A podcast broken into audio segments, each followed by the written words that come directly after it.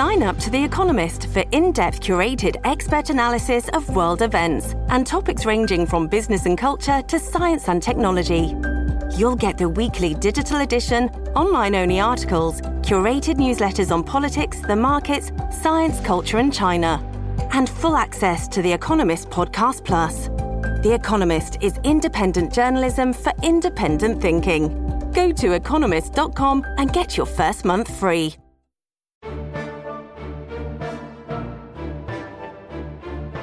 Hello and welcome to the New Books Network. I'm your host, Jennifer Eremeeva, and today it is a, a, distinct pleasure for me to welcome one of my favorite royal biographers to the podcast. Coryne Hall has delighted readers with her well researched and eminently readable biographies for years of royal personalities such as Empress Maria Fyodorovna, King Christian IX of Denmark, Grand Duchess Ksenia Alexandrovna of Russia, as well as exploring royal residences such as Hvidøre in Denmark and the imperial estates of the Romanovs. In her latest book, Queen Victoria and the Romanovs 60 Years of Mistrust, Coryne has gone back into the archives to chart a choppy relationship between the doyenne of sovereigns and the larger than life Romanovs in a relationship that sees the Queen move from an impressionable teenager with a crush on a Grand Duke to a highly skeptical and cautious grandmother of two Romanov brides, Grand Duchess Elizabeth and, of course, Empress Alexandra wife of Nicholas II. This is a fascinating and eminently enjoyable read, which covers much that is new and insightful about monarchy and politics throughout the course of the 19th century. And I am so delighted that it brings Coryne to our show today. Coryne, welcome. Good afternoon, Jennifer.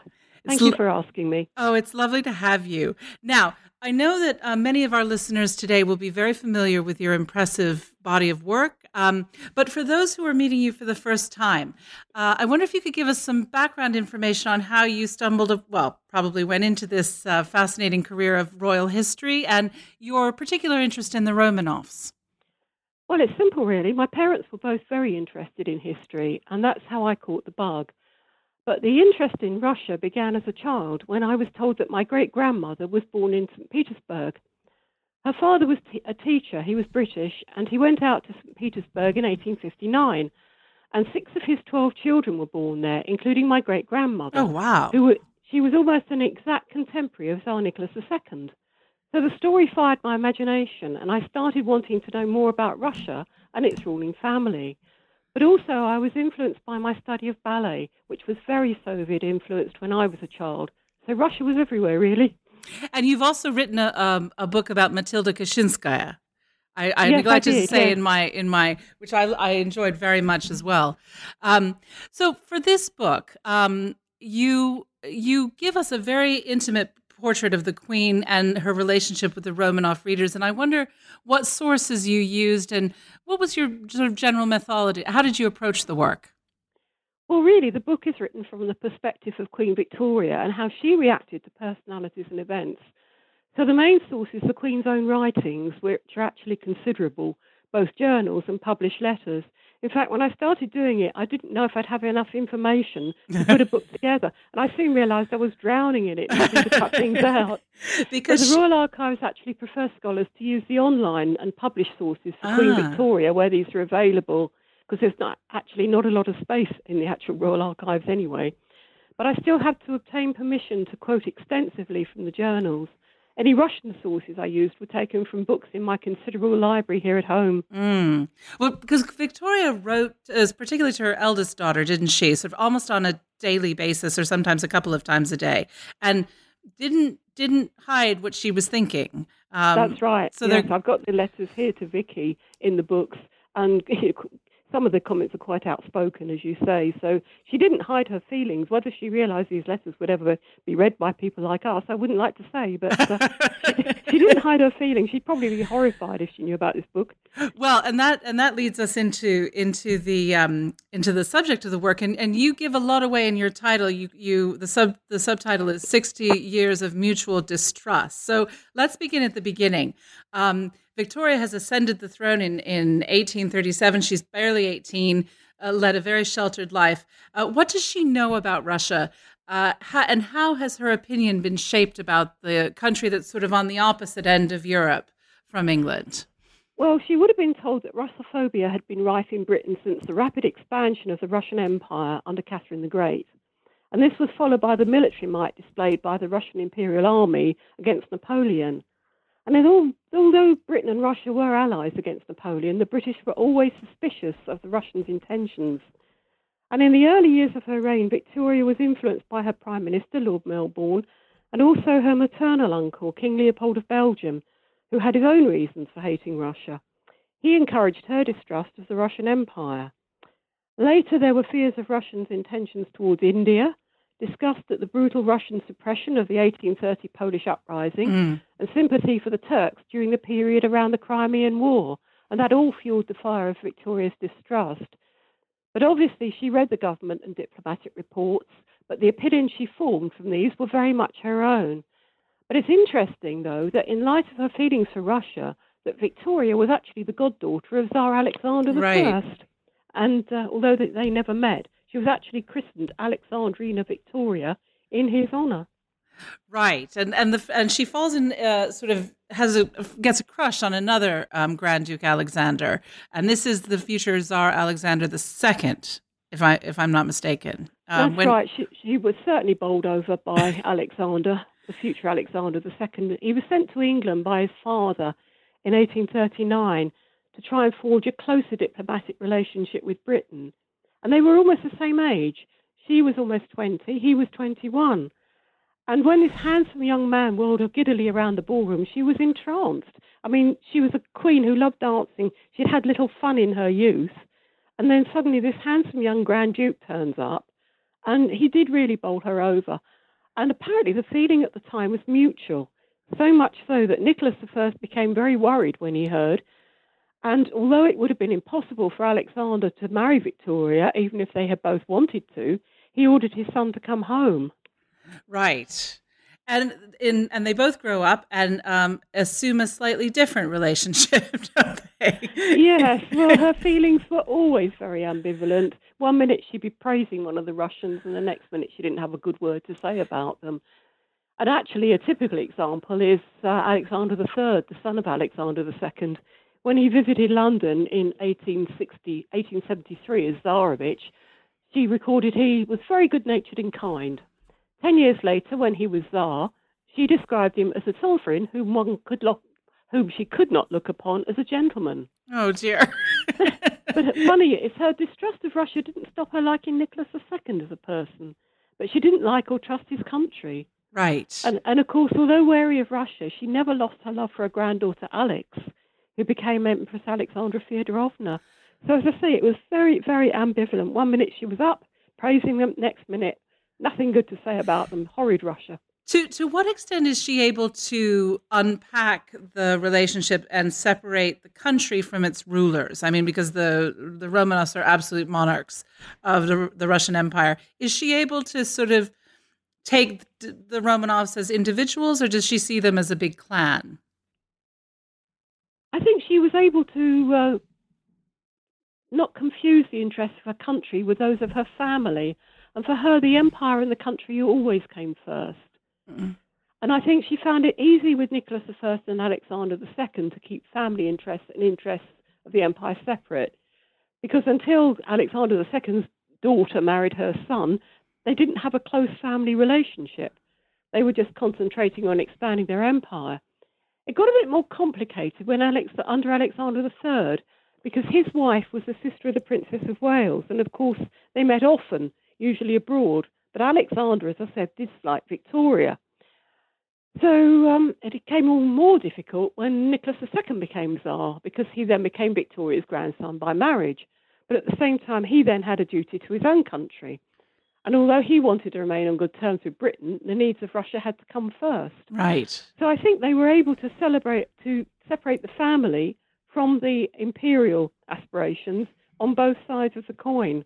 I see. And can I ask, um, Prince Albert is um, actually the one who manages to to win Victoria's heart. Um, how does he see Russia in the the puzzle piece that he as a puzzle piece in the in the great mosaic that he's kind of building of Europe in his own in his own mind? I don't think he had any great influence on Victoria, to be honest, in this mm-hmm. respect, because when he married her in 1840, he had to fight for his own role and his own position. Right. He was seen as a foreigner and an imp- interloper. And at this point in her life, she was still very much under the influence of Lord Melbourne. And even after he had uh, resigned office, it was still King Leopold who greatly influenced her. It was only later that Albert's views became more evident. Now, I looked at this book from Victoria's viewpoint, and I didn't go very much into what Albert thought about anything. But it's true that he was distrusted as a foreigner.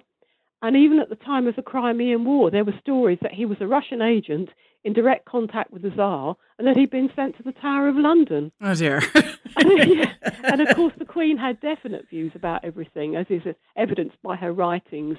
And she met many of the Romanovs, far more than I suspected. And Uh-huh. she was quite able to form her own opinions. And may I ask you, because often when she's hosting them at her various residences, you make a point of saying that, um, you know, she led whichever Romanoff in to a room that is unfortunately covered with paintings of the glories of Britain's defeat of Russia uh, in the Crimean War. I mean, do you think this was a deliberate kind of political um, strategy of Victoria's, or was she just kind of clueless about it? I do think it was deliberate, actually. I think she was very conscious that Russia had an emperor, while she, the sovereign of a great power and a great empire, was still only queen, which was basically slightly lesser. Mm. And I think the pictures were placed there deliberately to remind the Russians that they'd been on the losing side in the Crimean War. Right. And one of the reasons that Victoria was so delighted to be proclaimed Empress of India in 1876 was because it put her on the same footing with the Emperor of Russia. And it was also hoped it would discourage the Russians from making any further moves into Asia, where they'd already come within 20 miles of the border with India. Right, and India and protecting the shipping routes to India kind of drives the entire narrative, doesn't it? Um, in this relationship, because the Romanovs are anxious to to expand, but Victoria wants to keep that important um, shipping line clear for for Britain because it's it's sort of a vital lifeline. How, but how does that develop over the the relationship? Well, as I said, Victoria never confused the interests of her country with those of her family. Mm, And I think that was the overriding thing, although she she knew that the empire would always come first, and that her, with her ministers, it was always what the empire, the empire's interests, and the family were sort of put to one side. It was difficult, but I think it was the same on the Russian side. They had their own ideas. They wanted Constantinople. They wanted access through the Dardanelles. They wanted all sorts of other things. They wanted their warships in the Black Sea. mm, And the British weren't about to give in. And Victoria and her ministers were pretty, really pretty stable about this attitude. They did not want Russia in having any incursion into Asia. They were worried about the lifeline to India, which of course was the jewel in the crown of the British Empire. Right. What about the I mean, you tell the story from Victoria's point of view, but but you also looked into Russian sources. And is there a way to kind of sum up what the Romanovs thought of Victoria? I mean, do they hold her in contempt? Were they slightly scared of her? What what was their overall opinion, or did it differ between individuals? No, I, I think apart from Alexander II, you know, when he was first came to the throne, I mean, it was rather different. I mean, when they met face to face, diplomacy came into effect. Meetings were very congenial. Victoria praised the, praised the Russians. The, the Russians went home and gave a good report of their visit. Everyone was very pleased. Privately, in a la- later life, Alexander calls Victoria that old mad woman in a letter and his wife declared that some of Victoria's utterances were worthy of a fishwife. right. Alexander III called Victoria a pampered, selfish, sentimental old woman, and his daughter, Grand Duchess Olga Alexandrovna, said that Victoria preferred her German relations. I think the words that really probably best sum up their opinion of her was silly old fool. Oh no. well, let let's look at one of the the most tempestuous aspects of, of this relationship, and that is when Victoria becomes the the dreaded mother-in-law of of a, a Romanov Grand Duchess Maria Alexandrovna herself, no no sort of blushing flower, um, and this relationship when Marie marries um, Victoria's second son. Alfred, the Duke of Edinburgh, um, over Victoria's sort of reservations. Um, let's start with that that engagement, and because it's a it's a relationship that is never easy, um, and they continue to lock horns throughout Victoria's life. But why why does Alfred insist upon marrying Marie? Well, by 1873, both Alfred and Marie were quite frankly running out of options as regards a suitable marriage. I mean, Marie was nine years younger. Alfred had met her several times in Germany when he visited his sister Alice, and Marie was visiting relatives as well. He was very taken with her, and of course, she was the most eligible girl in Europe. But Marie did need a lot more persuading, and there were stories that she was in love with someone in Russia who was deemed an unsuitable husband of a Grand Duchess. And of course, in those days, rank was everything, and they were expected to marry in accordance with their rank. Mm-hmm. And Victoria would undoubtedly have preferred Alfred to marry a German princess, but there was no suitable candidate available. Mm-hmm. And there was also opposition from Alexander II and Marie Alexandrovna, his wife. They didn't want their daughter to live in a country so far from Russia. So there were a lot of problems to be overcome before the engagement could even be announced. There was a religious problem. Marie was Orthodox and then, of course the British, you know, the Queen was head of the Church of England. There was the marriage settlement, the great wealth of the Tsars, and even where and when the wedding would take place. And the marriage negotiations quite, really were long and tortuous. And both the Tsar and Queen Victoria were reluctant to give way on any issue. And in the end, Victoria was forced to give in on one irrevocable point after another. And the Tsar always had his way. So Mhm. basically, she was bested every time. And it, it doesn't get easier when Marie arrives in London, does it? No, actually, um, f- at first things to, things seem to go well. You know, Marie's charming, Victoria quite likes her, one thing and another. But Victoria soon found that Marie was the only one of her family that she couldn't intimidate. Right. And basically, Marie never forgot that she was by birth Her Imperial Highness, which was a rank higher than Royal Highness, which was the rank she held after her marriage to Alfred. And she was autocratic, and she remained autocratic. And there's one story that she was standing in one of the a garden um, on their, one of their country estates, and she made the gardener walk backwards for some considerable distance rather than turn his back on her. And she stood there watching until he had walked right backwards as far as he could until he found a gate or a fence or something he could get behind. Oh and dear. this was how it was with her. And And it- she was autocratic. Her jewels dazzled the court and made the queen and her daughters jealous. Victoria was not being, used to being stood up to, but because Marie was financially independent and extremely wealthy in her own right, the queen found she couldn't intimidate her. And Right. of course, Marie insisted on being treated as a Grand Duchess, and the Tsar demanded she have precedence before all Victoria's daughters, and that led Victoria to make comments about Russians and their Asiatic ideas of rank.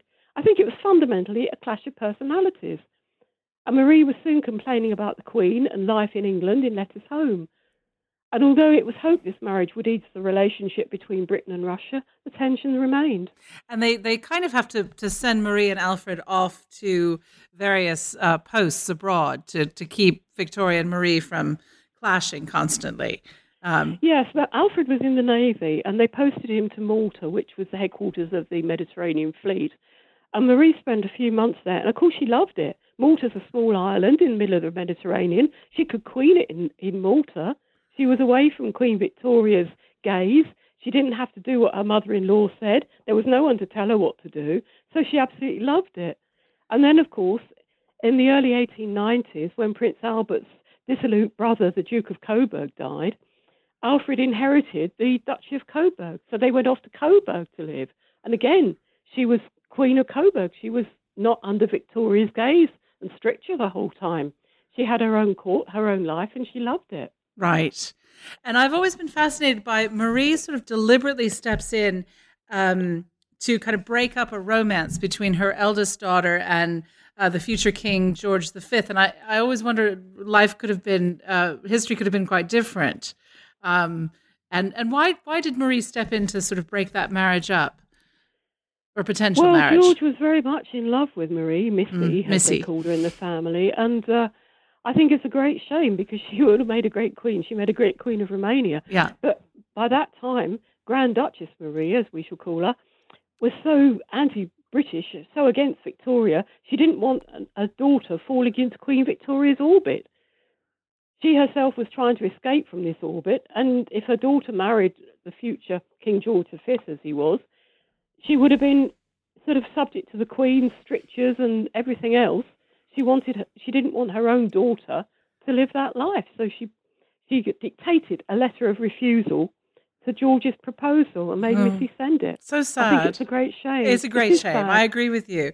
Um, they she's, remain great friends too. she's one of the the more intriguing Romanov characters because she's she's English and Russian. That that family are the, is the one that combines the two gene pools, and and they're all kind of fascinating. Um, and of course, she's she's at the um, World War II, the Treaty of Paris, Treaty of Versailles uh, negotiations, isn't she, Missy?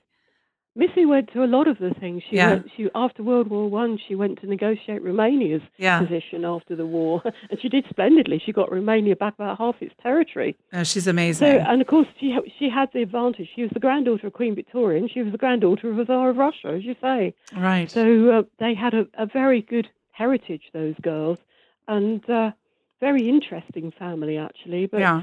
I think uh, it is a great shame that Marie sort of put a spoke in and didn't let Missy marry George because I do think she would have made a, a really great queen. She Yeah. was such a flamboyant character.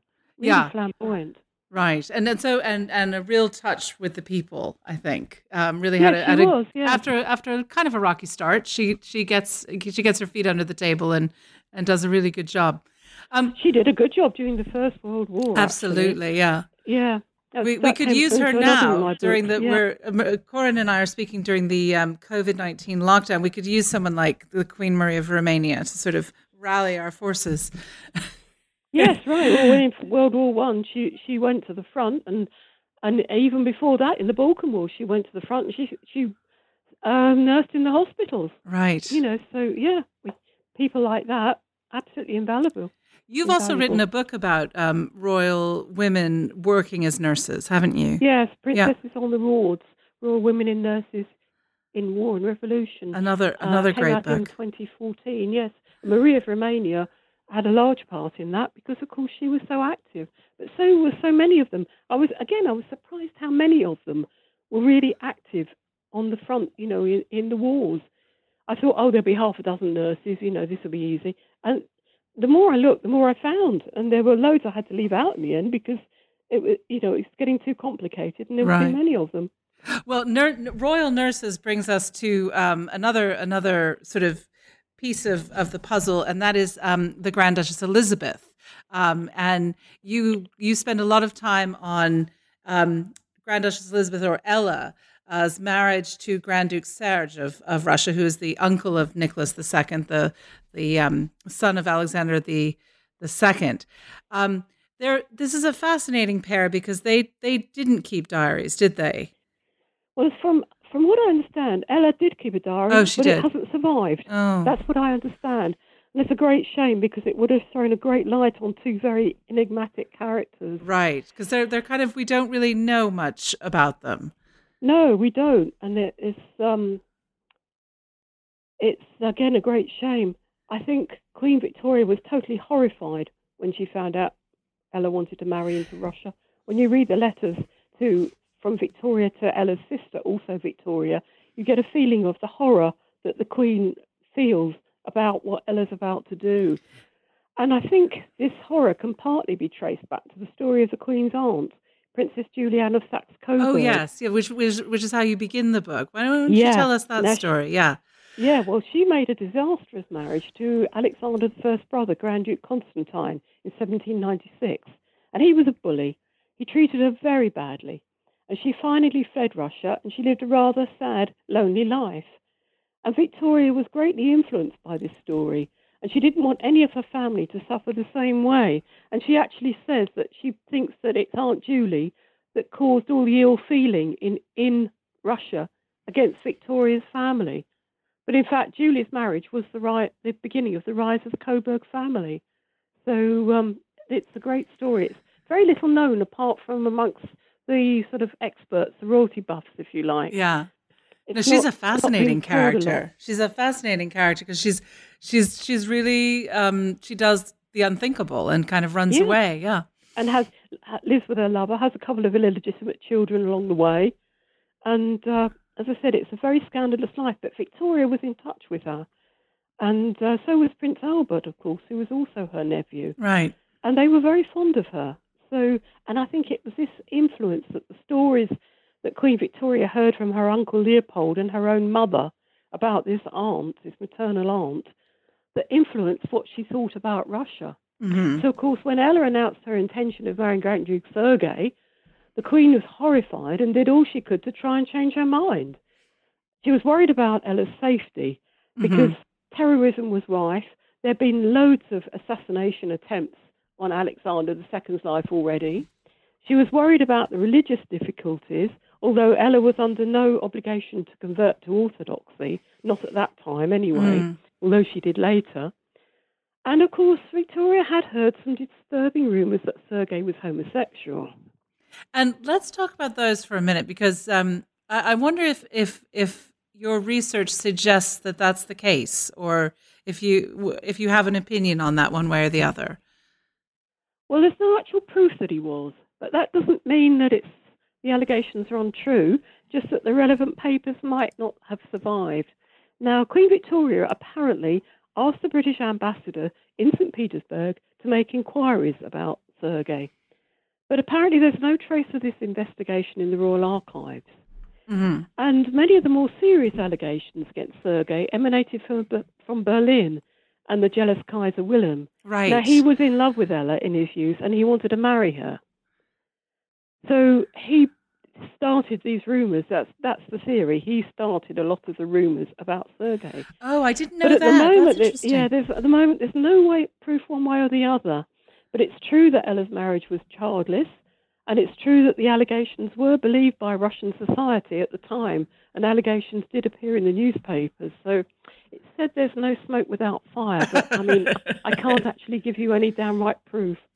Right, and and Kaiser William actually steps up to the plate at the end, but but not not successfully. Doesn't he try to save Ella um, during yes, the First after World the War? revolution, Right. yes, he's, he sent an, uh, I think it was a Swedish ambassador who was neutral. He asked him to go into Russia, go to see Ella in the convent where she was nursing, and I'll offer her a safe passage to Berlin and safety.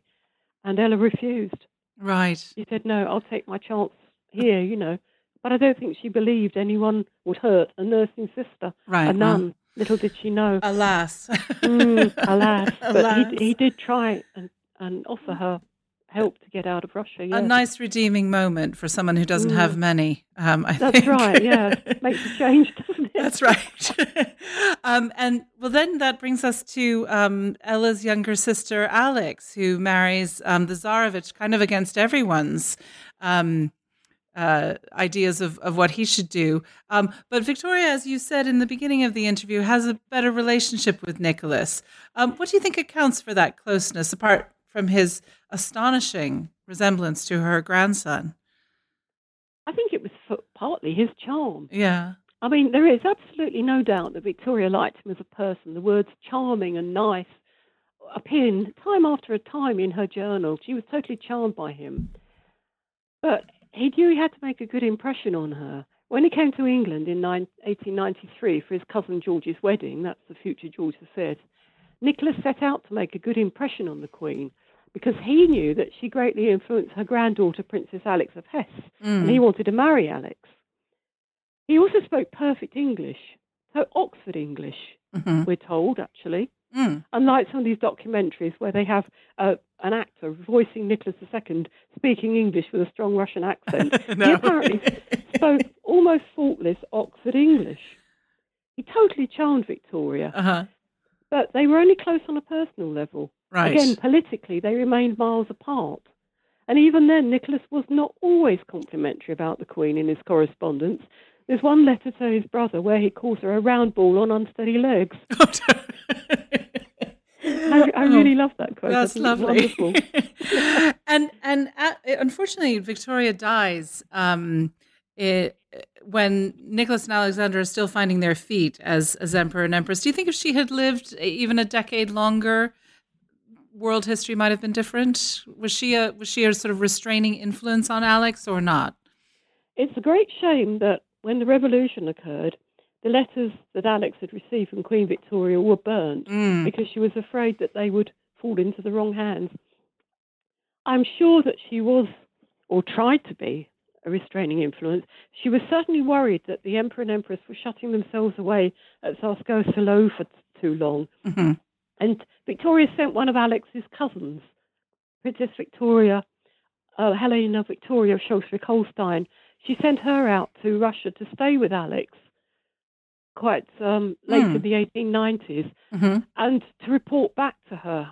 And I'd love to see that report because Queen makes no reference in her diary. But we know that Helena Victoria was concerned that Alex and Nicholas were shutting themselves away too much and not seeing society. And Mhm. she says, Oh, well, it's a good start. They have accepted a, an invitation to the British Embassy, but I do wish they would accept more invitations.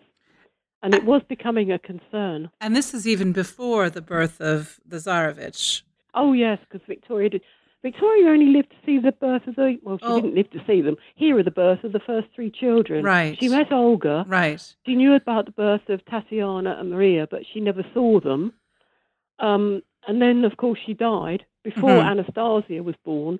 Alexandra was pregnant. She couldn't go to Victoria's funeral because of that, which was greatly upsetting for her. Yes. And of course, Victoria's last legacy, unfortunately, to the Russian imperial family was probably hemophilia. Mm, which has such an effect on politics, doesn't it? yes, Because they go, go into further.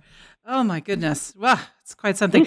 um, I just wanted to touch um, on one relationship that is a little bit happier, and that is the, uh, that of the Prince of Wales and Tsar Alexander III, who appear to be sort of chummy brothers-in-law um, and have a very congenial relationship throughout most of their lives. Well, that- yes, they, yeah? they were brothers-in-law. Uh, they didn't meet that often, though. It was their wives actually Hmm. who who were the um, driving force between it, and they were both um, sisters, daughters of Christian the Ninth of Denmark, Marie Feodorovna and Princess Uh-huh. Alexandra of Wales. hmm And they wanted a better relationship between England and Russia, and they remained close all their lives. So the last thing they wanted was war between their adopted countries. Right. They called each other the other half of myself. They were Oh. like twins in everything but age. But But- unfortunately, these family relations counted for nothing. They tried to bring the two countries closer together, but by 1885, Britain and Russia were coming close to war over Afghanistan, Right. and what became known as the Great Game, the rivalry between Britain and Russia over Afghanistan and the Uh-huh. neighbouring territories, which continued throughout Victoria's reign. That was going on. And in fact, between 1873 and 1907, Marie Feodorovna was unable to visit her sister in Britain because of the polit- political tension Right. and the security concerns. So they had to meet abroad. So, yes, Alexan- uh, Alexander and Edward were brothers in law, Mhm. but they didn't meet that often. They met- oh. Edward wouldn't go to Denmark, he found it boring. he hated Christian the Ninth's court. It, he said it was just too dull. uh huh. So he made excuses not to go. Alexander III loved it because he was free, free from security and terrorist attempts and all those sort of things. So for him, it was a happy holiday. And- for Edward, it, Edward preferred Paris for obvious reasons. I suppose they had very different tastes um, in did, what was what was entertaining and what was amusing. Um, Alexander III was very faithful to his wife always. Edward VII never was. So um, that rather sums them up, really. There you go. But it was the wives who were trying to bring the countries closer together. Right. But unfortunately, they never really succeeded. Oh, it's, it's a real shame that you know it, reading your book is it, you sort of see a lot of missed opportunities for um, for closer relations between the two great great powers. Yes, they, there are a lot of missed opportunities, Yeah. actually. But again, you know, something always seemed to get in the way. Yeah, that's a great shame. Yeah, I think it is. Yeah. there, but I wanted to to touch on one more um, royal marriage that Victoria doesn't live to see, um, and that is um, the the marriage of her granddaughter Victoria Melita, known as Ducky, um, to Grand Duke Cyril. And I wonder if for our listeners you could kind of um, flesh that out, and because I always think like Marie Alexandrovna, uh, Grand Duchess Marie gets the last laugh um, somehow with this marriage. Um, can you, Well, can yeah, you kind of flesh that out for us? Yeah. Because, uh, as you say, it doesn't actually come into my book. Queen Victoria arranged the marriage of Victoria Melita to her Ah. cousin Ernie, the Grand Duke of Hesse, who was the brother of Ella and also of Empress Alexandra of Russia. Mm-hmm. Things went wrong. After the Queen's death, Ernie and Ducky divorced. In 1905, Ducky se- secretly married Grand Duke Cyril. Now, they'd been in love for a long time. She was both a divorcee and Cyril's first cousin, but neither of these things were acceptable under existing imperial laws. And when the Tsar heard news of the marriage, Cyril was deprived of his army rank, title, privileges, and his income, and ordered to leave the country within 48 hours. The Tsar eventually relented. Victoria Melita was created a Grand Duchess, and the couple were allowed back to Russia. When the revolution occurred, Cyril obtained permission to take his family to Finland, which at that time was still part of the Russian Empire. In 1917, in Finland, Ducky gave birth to a son, Vladimir, and that's whom, from whom the line currently descends. Mm-hmm. So I think it's fair to say that Maria Alexandrovna would consider she had the last laugh because the actual line descends from her as well as from Queen Victoria. Exactly. I, I think it's wonderful. Um, and um, and then they kind of they they go they survive the revolution and go to is it France in Normandy? They, yes, yeah. they lived in Saint Briac in France for right. a number of years. Yes. Uh, and poor Maria Alexandrovna, um, they say, is it true they say she died when someone called her Frau Coburg? She yeah, was she's alleged to have received a letter addressed to Frau Coburg or died of a heart attack. I don't think it's true. I don't believe it either. It's a, it's a good story. She died in uh, Switzerland, actually. Of course, she, she lost all her income and everything in the yeah. revolution. Oh. As soon as um, the first revolution occurred in 1917, they uh, stopped paying all the income to the various imperial members, and of course, all of them lost their income, they lost their palaces, they lost everything. Mm. At that point, they're all struggling to survive. So, of course, Queen Victoria didn't live to see any of that, which is probably just as oh, well. Yes, absolutely. I think she would have she would have been horrified. Mm. Well, what a what a what a story! What a book! Um, tell us what what what are you working on now, Coryne? Um, I am actually in the early stages of another Russian book, but oh, I'd really not like to say anything more at the moment. Fair enough. Very early planning stages. Okay, fair enough. Um, and tell us where readers can find you. I know you're very active on social media, um, always with some fascinating um, tidbits for us. Um, where else can people find you online? Well, I'm on Twitter at Coryne Hall. Mm-hmm. And I've also got a website, www.corynehall.com. Right. And there's a contact form on there as well, which I think you found. I you? did, I did, I did. Um, and it was. I'm, I'm, always interested to hear from anyone who has a connection to Russia or the Romanovs. Okay. I say that. I get a lot of inquiries from people who've got an interest in Russia or a connection or doing something to do with Russia. I'm always very pleased to hear from people with any sort of interest in Russia. Do you get any? Um, do you get any people who think that they are Anastasia or not you know? The no, no, not so far. I think they do. Well, they'd all be well over hundred now, wouldn't I, they? I get a lot of 1901. I get a lot of Facebook messages from people who say, you know, I'm descended from Alexei who survived, and um, it's always difficult to know how to respond to something like that. Yes, I haven't had any of those yet. I must admit. Well, I wish you. Uh, I wish you not many of. Thank you.